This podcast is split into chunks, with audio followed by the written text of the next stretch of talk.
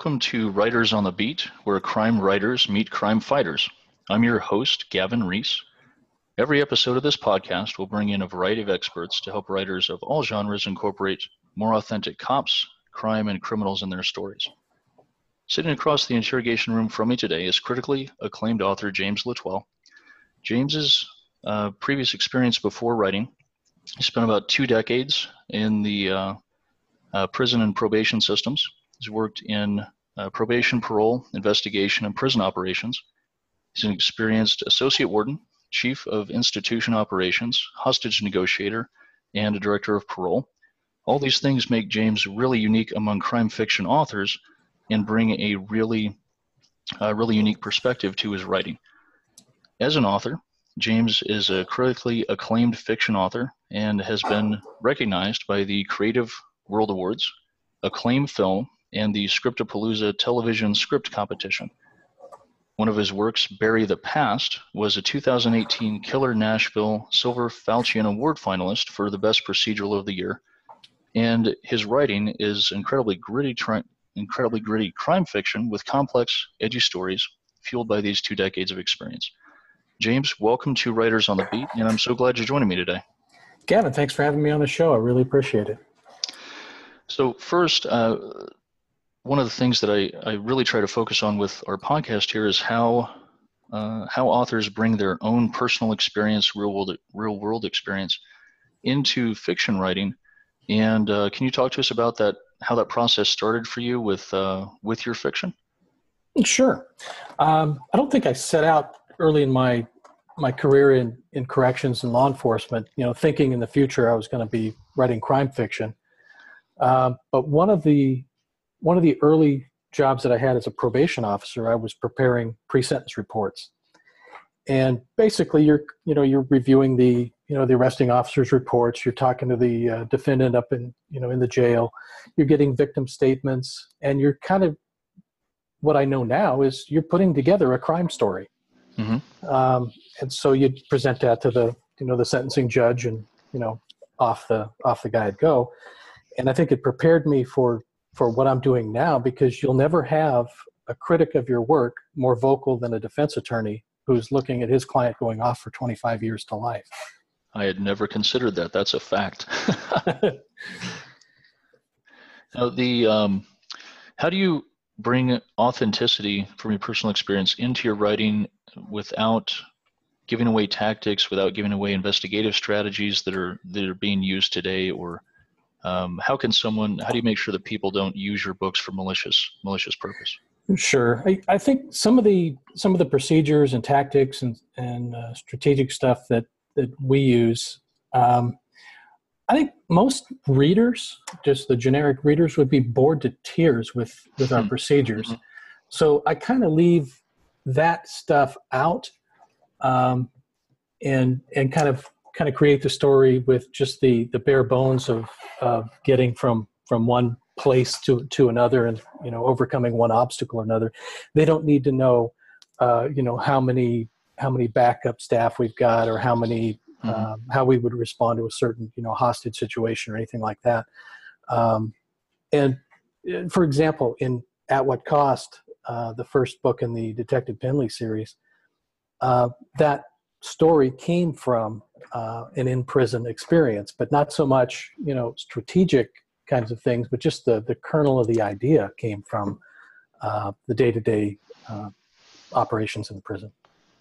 Okay, the um, one of the the big um, big issues that I have as a as a as a cop and uh, writing, but also uh, as a as a reader and as a, a fan of TV and film is watching all of the inaccuracies and the, and the things that that are just so far basically impossible in in law enforcement right. um, you know and you know my it's the point you know my wife doesn't really even like watching a lot of a lot of cop shows with me or, or crime shows because of that um, from your experience what do most people get wrong about their fictional prison settings uh, or their fictional investigations versus what the real world is like. Yeah, I kind of have the same. Um, I think I'm with with your wife in this. I can't watch a lot of it on mm-hmm. uh, on particularly the television shows because it's just so inaccurate. And I mm-hmm. and I get that the that the writer is trying to create this this feeling in this world. Um, but it's just uh, like Orange is the New Black. Everybody mm-hmm. loves the show. I can't stand it. It's just so um, so out there. but uh, it's it's based on a true story. Oh, well, sure. Somebody went to prison. Okay. Yeah. But, yeah, based on. Yeah, but beyond that, uh, you know, it's it's it's difficult to kind of explain what like just taking a prison for an example it's it's difficult to convey in a in a short television show uh, what that environment feels like mm-hmm. uh, i think we have a little bit more flexibility in in the long form fiction writing where we can kind of you know explain and unroll of this this environment um, in a little bit more um, accurate and kind of detailed way that gets brings the reader in to understand what this um, environment is and how all the different players uh, on both sides of the fence uh, interact with one another. You know, some of the things like um, if you look at kind of the stereotypes of, of the way that prisons and the, people all inside there are kind of typecast, right? The there's always uh, incredible perpetual violence, um, incredible perpetual racism, incredible perpetual corruption. Um, and in my personal experience, having never worked inside a prison, having worked with prison inve- investigators and gang investigators, they're incredibly competent, incredibly um, integritous people who are doing a really difficult job. And I think that a lot of really kind of low hanging fruit um, in these you know, in, in what's possible versus what's probable, ends up really shaping the American view on the prison system and what it's like to be in prison. And I, I, I think, that's true. Accurate. Yeah, I think that's true. I, you know, in a prison system like uh, California, uh, we've got I think 32 prisons, uh, over 100 and almost 140,000 inmates, you know, in the system. Mm-hmm. Um, any any system that large, you're going to have staff that come to you. They're going to reflect the community. Mm-hmm. And are are there going to be a bad apple or two in the in the bushel? Yeah, just like there is in the in the community. Yep. But I think you're I think you're right that most of the staff that that I was able to work with over over my career are are in it to make it better. Mm-hmm. Uh, they they want to have an impact on on public safety, and you know if their job is you know uh, prison gang investigations, then they, that's their focus. But yeah, there in in fiction, there's always uh, a focus on you know some some corrupt cop, um, you know, and it, it makes for good good fiction. But you know, to try to roll that out as a as a actual representation for what's going on, um, yeah, I, that's just not my experience. Yeah, and you know, I, I liken it. Um, I have a little bit of background in in radiation safety and security, and I liken it to a lot of the 1950s, 1960s pop culture about, you know, like Spider-Man gets created because he's bit by a radioactive spider, right? And mm-hmm. you know, Incredible Hulk and all these, you know, it glows green and you melt and all these things happen when you get irradiated that over time become the public perception and it, it's this the fiction becomes reality in the public eye and i really think a lot of the for me, a lot of the area in public debate um, on prison reforms or prison purpose or private versus public prisons, I think so much of that ends up getting shaped entirely by fiction. And the people like you who have real world experience in actually working in these facilities and actually working with these folks, um, I think you end up really kind of losing a, a, voice in this whole process and getting drowned out. I think that's true, and it, like you said, the public debate is is really formed by by perception, and whether that's you know Kim Kardashian and Kanye West or mm-hmm. or, or what have you. And I think like most branches of, of law enforcement, we don't do a good job talking about ourselves. Mm-hmm. Um, we're kind of we're kind of quiet, isolated. You know, leave us alone, mm-hmm. let us do our job. But I think in the long run, that doesn't uh, that doesn't tell and inform the public on what this part of the public safety net uh, does. No, and I, I think this is, uh, I think of all the areas of the law enforcement umbrella, even you know from even from my own experience inside a portion of that, I think that your world is probably the most mysterious because folks have the least experience with its authenticity with it in actuality and you know there's so many police shows that eventually get some kind of technical advisor mm-hmm. but i mm-hmm. don't think a lot of a lot of light gets shined on on the daily realities of the hardship of what it's like um, you know the victories and the, the the difficulties of working inside your facilities um, from a writer's perspective um, can you kind of walk us uh, the listeners uh, potential writers through uh, like a, a, daily life in uh, for a detention officer? Sure, um, and it, it's it, one story that I that I tell at um, at events that I that I hold is this is how I started my day. I, I worked in a in a unit. Um, this was at Folsom Prison. Uh, wow. Back at, back in oh probably the early 80s, mid 1980s. Okay. Uh, this was a, a security housing unit uh, this was before the days of Corcoran and Pelican Bay. Mm-hmm. Um, a security housing unit was if you were a, an inmate in any other prison and you were difficult to manage and you started stabbing other inmates, which is frowned frowned upon. Yep. uh, you you were basically sentenced to the security housing unit. So okay. so my unit uh, was one of uh, a, a handful that housed you know the most violent the uh, the Aryan Brotherhood, Mexican Mafia, Black Guerrilla family leaders, assaultive inmates, um, you know, and they were housed in my unit. So every every morning, I'd have to walk down the tier, and we had you know the old fashioned um, open cell bar, you know, five story uh, tiered uh, cell block. Um, and my office was at the far end of the tier. So every morning you'd walk down the tier and you kind of get a, a feel for for what the day was going to be like. And there's there's a, a feeling that correctional officers and correctional staff have. Um, you know, they can sense the tone in the unit. Um, mm-hmm. There's a book by Jack Abbott called The Belly of the Beast. And okay. in that, he talks about the atmospheric pressure um, mm. in the prison. And that's written from, a, from an inmate's perspective but it's it's really true. You can feel what's going to happen in the unit. And one indicator for me was there was a cell towards the end of the of the cell block where um, this assaultive inmate um, he would either throw stuff at you or ignore you. And that was how you started your day. It was you know he's going to ignore me. Okay it's going to be a good day. But I, I started walking down the tier and i noticed on his cell bars he had these elaborate little sculptures. You know, he had sculpted little rabbits and squirrels and birds, you know, intricately done, and they were actually pretty good until I realized he made them out of his own poop. Oh. So, so if the birds and squirrels were there, it was going to be a good day. If not, he was going to throw the, you know, the, the raw ingredients at you as you walk down the cell, uh, down wow. the tier. So that was kind of how you'd start your day in, in the security housing unit back in uh, in Folsom at the day.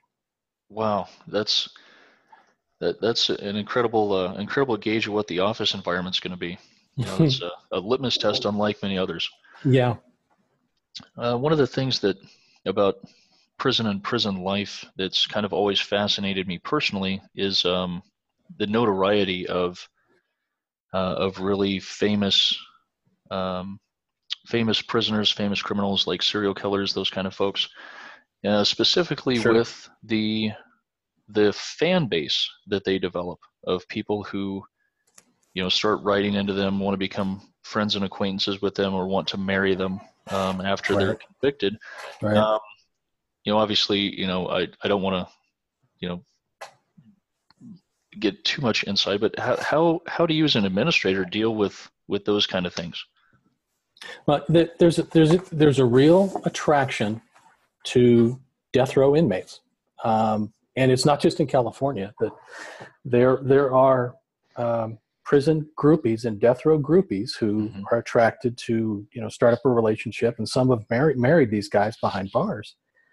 Uh, and there's been some some studies and some psychological evaluations of of both both sides of the relationship, and it's like um, these are actually considered safe relationships for women who've been abused before because they can have this this edgy kind of relationship with a guy, but it's safe because he's behind bars. Yeah. Um, okay. So it's it's some way to kind of work through uh, some emotional uh, issues that they've had from previous relationships, but but it uh, you know it's done in a way that they aren't um, you know at risk. So it's it's a little bit of uh, I guess edgy experimentation for them, but I understand it. Um, but we've seen we've seen you know officers fall for inmates um, in prison, Wow. uh, both both male and female in the in the women's prisons and in uh, in the men's prisons, and it it does happen. Um, but um, I can't uh, I I don't understand what that relationship would be so attractive to toss you know everything uh, away for for guy who's doing you know joy rides and stuff. Yeah, yeah, that's. Um, I hadn't realized the uh, the correlation there between the, the that abusive past. I mean, that really kind of makes sense that folks on the outside are, are able to have this this bad boy, um, but without the the danger of actually having them in their lives. You know, Right, their right. parole hearings must be terrifying for these folks. You know. Yeah, you'd wonder that. Okay, I've I've established this this sort of life with this guy, and Mhm. and now might he be coming back out? And yeah, Yeah, so you know, I, I guess you write the letter, you know, baby, I'm praying for you, and then cross your fingers that it doesn't happen. it doesn't happen, right?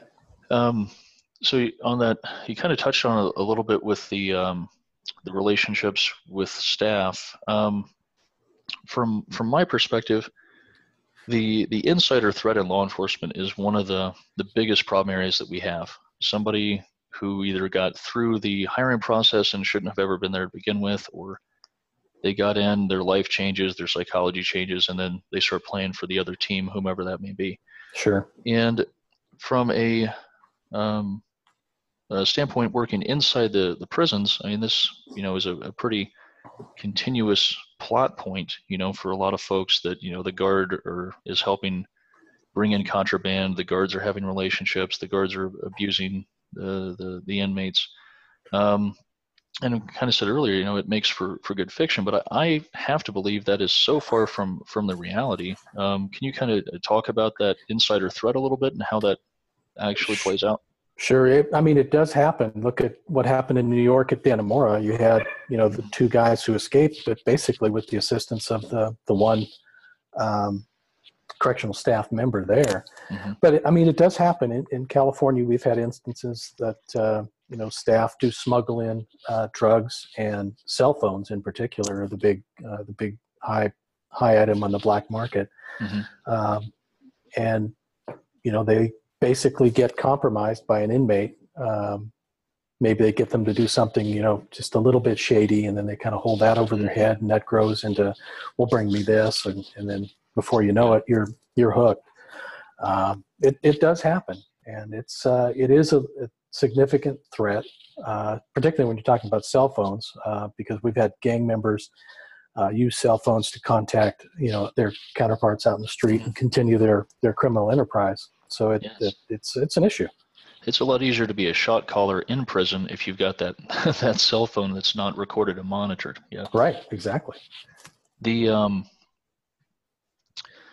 with um, the folks that are that are uh, smuggling all these things in, it it kind of you know seems to me a, a relationship very akin to you know growing up in like a, a mob controlled neighborhood that you know you you kind of do that that one little favor and then you know Then you're hooked. bef- yeah before and then once they have that to hang over your head i mean it's it's your whole livelihood your whole life and you know how do you how do you Right. recover from that you know and it's uh it's an, a, a really tough choice for people to be in and um i think unfortunately compromises a lot of good people It it does, and the, potential is there.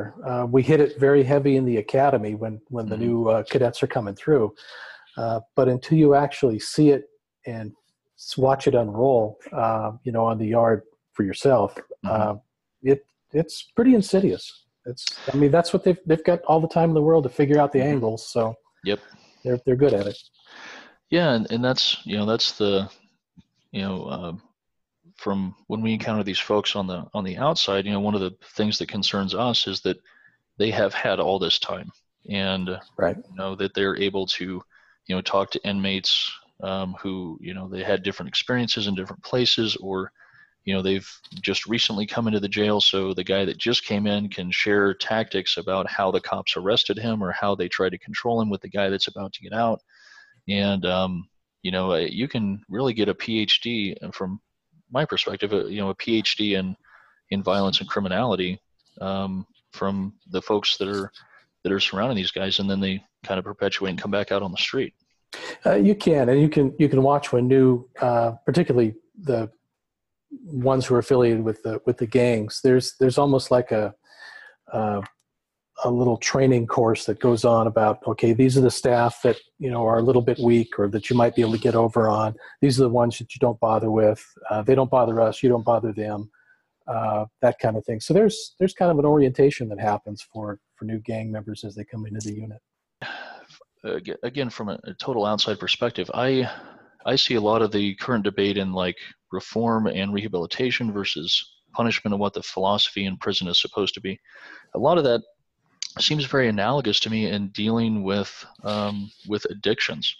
And you know until someone is ready to change their life until they're ready to get help until they've hit some kind of rock bottom and they have this this schism that motivates them to change the way they've done everything their entire experience i i don't see that there's any opportunity no matter what we do to actually gain any traction. Um, has that been analogous for you at all? Well it it hasn't it hasn't. I mean california just recently got hit with a, an audit on some of their rehabilitation programs weren't as effective as they had hoped they would be. Uh, mm-hmm. recently california released a bunch of uh, nonviolent uh, offenders and basically said that you know we're going to apply the savings from that uh, to rehabilitation programs, but the the programs themselves didn't have any any meaningful impact. And I think what happened is California got away from what they knew were effective rehabilitation programs and went for something shorter and cheaper, and mm. uh, you know they wanted to mass market something. Uh, there's been plenty of research on and you mentioned it, uh, the drug offenses. Um, we had in California at one point a rather robust therapeutic community program in several prisons where offenders would come in and they'd spend you know about a about a year uh, in a single housing unit in this program and then they parole from that program to uh, a treatment center in the community uh, and continue that that that level of care now that model uh, was effective and it did reduce recidivism, but it's expensive. So mm-hmm. I think the department uh, kind of cheaped out and went for something that was easy to sell, but it doesn't have the same impact. Uh, education programs work. Uh, there's a, a, great public or a, a prison inter, industry, industry program in California that's doing some cutting edge kinds of things with uh, computer coding and electronics and, and that kind of thing that's showing a, a, real marked decrease in, in recidivism. And again, it's getting the right inmate to the right program. Um, and we have found that even inmates who haven't hit that, that bottom, that rock bottom level, uh, once you get them into the program and you start to get their buy-in, then uh, they kind of gravitate toward the program and, and and work it, and it, it seems to work for them. Well, that's you know that's uh, much better news than than than I expected. You know, it's um you know with me having assumed this was more analogous to to you know uh, normal addiction, and you know there's you know such a a low level of you know first time recovery and even fifth, right. seventh, eighth time recovery on you know the addiction issues because I think you know lifestyle and traumas and those other things also contribute to it.